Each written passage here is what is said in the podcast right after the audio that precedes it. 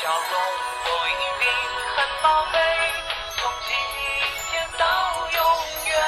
您正在收听的是法尼时间。从祠堂到渔村之间有一条小路，路旁是一个断崖，其间有一段大约两百丈长的小径，从这边的绝壁穿过。上面是悬崖，下面是大海。倘若行人有一步偏斜，就会从绝壁上坠入大海，然后被海中的礁石撞破脑袋。手脚被长如女鬼头发的海藻紧紧缠住，一旦身体坠入那寒冷的深潭，瞬间就会麻木，慢慢死去，没人发觉。断崖，断崖，人生的道路中处处是断崖。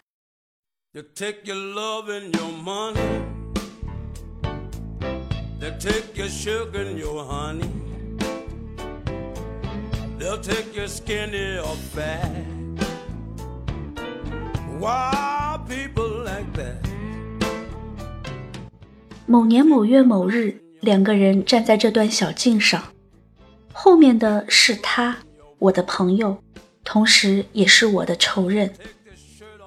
我们是同乡，同年同月生，玩同一个秋千，念同一所小学，争同一位少女。最初我们是好兄弟，不应该说比亲兄弟还亲。可现在我们变成了你死我活的仇人。他成功了，我却失败了。同样的马，同样的起跑线，难道是因为使的力气不同吗？一旦出发，这匹领先，那匹落后，有的偏离跑道。有的不慎摔倒，有的则泰然无事地跑在前头，获胜的总在少数。我们的人生也是如此，在人生的赛场上，他成功了，可我却失败了。他踏着平坦的道路，取得了现在的地位。他富裕，有父母的疼爱。他上过小学、中学、大学。然后又考取了研究生和博士生。他有地位，获得了官职，聚集了众多财富。当他沿着成功的阶梯不断向上攀登的时候，我却顺着失败的陡坡不停下滑。家里贫穷的一无所有，父母相继离世，还没满十三岁时，我就必须独立过生活。可是我有无比坚定的信念，我一直在努力，在奋斗，自强不息。可是快要毕业的时候，肺病却突如其来。一位善良的外国人士可怜我，把我接到了他的国家。我在这位好心人的帮助下，准备报考大学，但这位恩人却突然得了急症，不久就去世了。于是我又独自漂泊在外，拼命赚钱，以便找一个上学的地方。这时候我身上的病又犯了，我只得回到了故国。走投无路时，我又幸运地找到了一条生路，成为了一个翻译。随着外国人来到海边的一个大浴场，又和二十年前的他不期而遇了。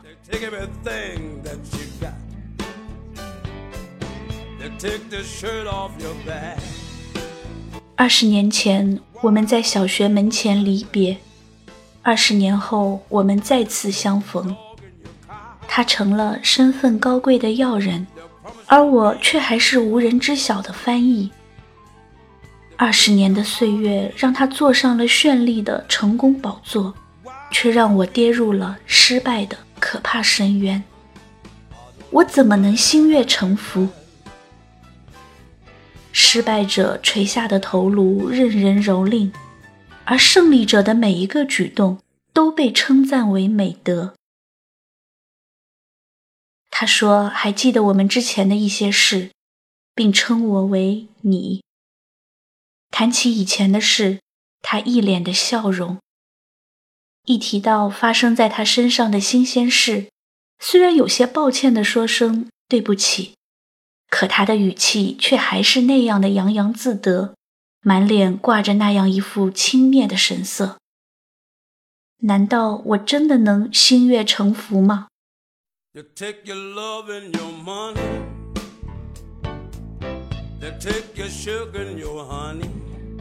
他带着我去参观他的别墅。他有几个乖巧的孩子，妻子从后面出来迎接，多么端庄美丽！原来她就是当年我和她相争的那位少女。难道我真的能心悦诚服吗？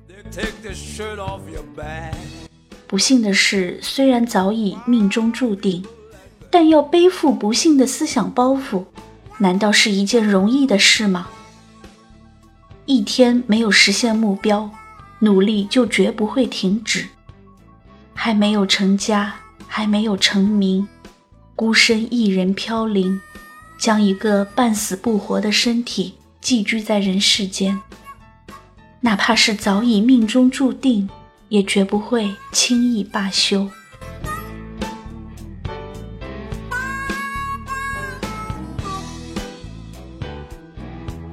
现在他站在我前边，我记得过去的那个他，并且我还看见他正在讥笑现在的我。我让自己背上了沉重的心理包袱，他一个劲儿地嘲笑我背着的包袱。我能够忍受破口大骂，但无言冷笑是我不能忍受的。他竟然对着我冷笑。连天都在对着我冷笑，不是说上天是有感情的吗？我的心里怎么能不气愤？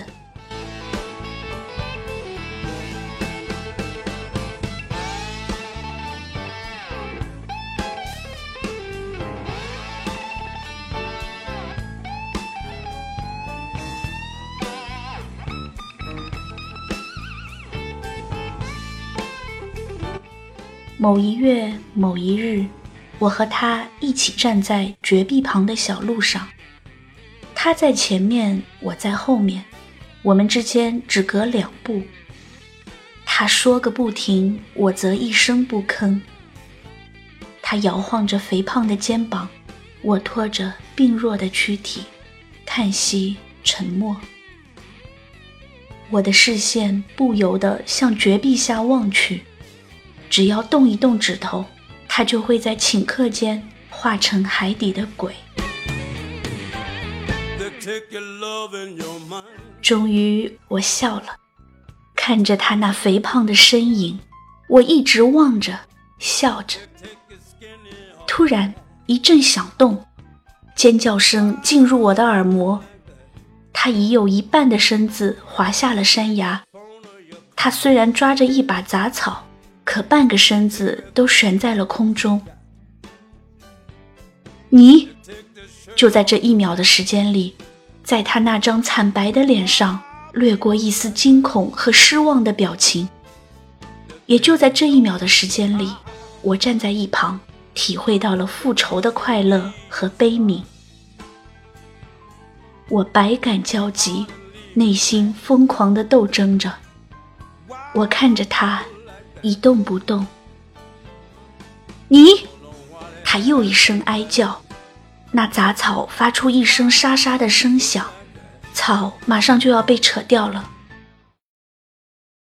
突然，我趴下身子，伏在小道上，顾不上瘦弱的身体，用力将他拖上来。我满脸通红，他脸色惨白。大概一分钟后。我俩相视而立，他站了片刻，伸出携手和我相握。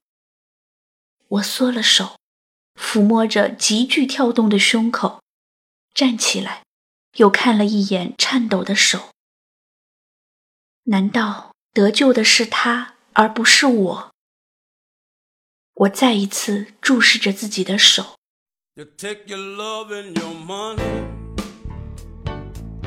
They take your sugar and your honey. They'll take your skinny or fat. 第二天，我独自一人站在小路上，感谢上天拯救了我。昨天我是真的站在这断崖之上了吗？难道这不就是我人生的断崖吗